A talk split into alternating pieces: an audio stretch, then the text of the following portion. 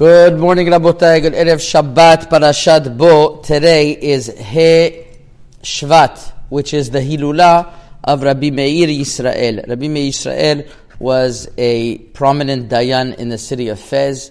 He was the Rav of Rabbi Yedidia Monsonego. He's buried in the city of Fez. And he was known as a very pious Dayan and the Marbitz Torah for years, beloved. And beloved to the community, Niftar in Tafshin Lamedbet, which I believe 1972. And I thought to mention one halacha in the name of Rabbi Meir Yisrael that I heard recently, and it's very relevant. The halacha is that when a person eats a meal of Hamotsi, so contrary to popular belief, Hamotsi only exempts foods that are eaten generally as part of the meal or with the bread. It's a machloket between Rashi and Tosfot and Masechet Birachot, but we follow Tosfot that any food that comes as part of the meal, meat, potatoes, vegetables, one does not make a bracha on them because it's subservient to the bread. However, if somebody would give you a candy in the middle of the meal, you would make a shehakol. If somebody would give you fruit even in middle of the meal, which is not part of the actual food, it's not like baked together with the food as eaten part of the food, then you would have to make a beracha of that food. What happens with mizonot at the end of the meal?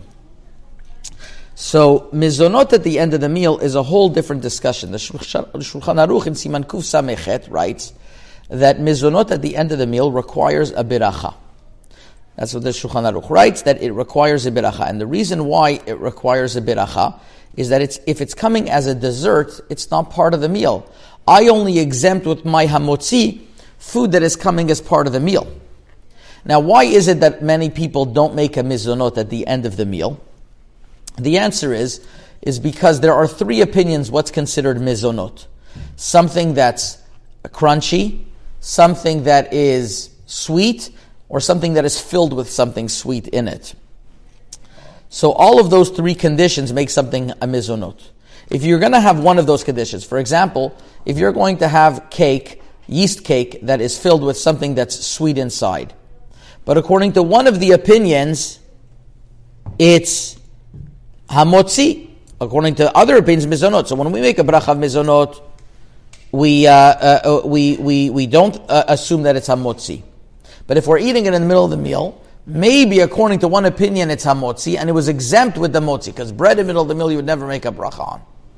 And therefore, many people don't make a bracha on any type of mizonot at the end of the meal. But that's a mistake, because there are many mizonot that are definitely not part of the meal. For example, something that's fried, like bisli. One would always have to make mizonot at the end of the meal. Something like a baklava that also has the three conditions: it's sweet, it's filled, and it's a little bit crispy. One would definitely have to make a mizonot. Or apple pie, one would have to make mizonot. It has all three conditions. Wafers, many people say, is included in this. The question is going to be, those things one would definitely have to make a mizonot. The question is going to be cakes. So according to, as we mentioned, according to some opinions, cakes could be hamotzi, so many people don't make a mizonot on it.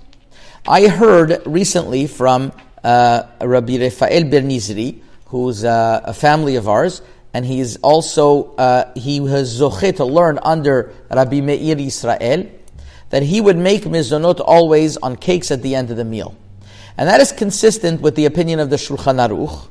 And not only that, although the commentaries on the side, like the Dagiul Mirvava and others, write not to make a mizonot, but they are one opinion. However, the Magen Giborim says that right now, if somebody has a mizonot at the end of the meal, he didn't have in mind that they should exempt him. He should make a beracha of mizonot. Furthermore, it is said in the name of R. Moshe Feinstein as well that all cakes and cookies nowadays are very sweet and definitely not part of the meal. And furthermore, we discussed in another place that all these three conditions agree with each other, So everybody agrees that they should be mizonot.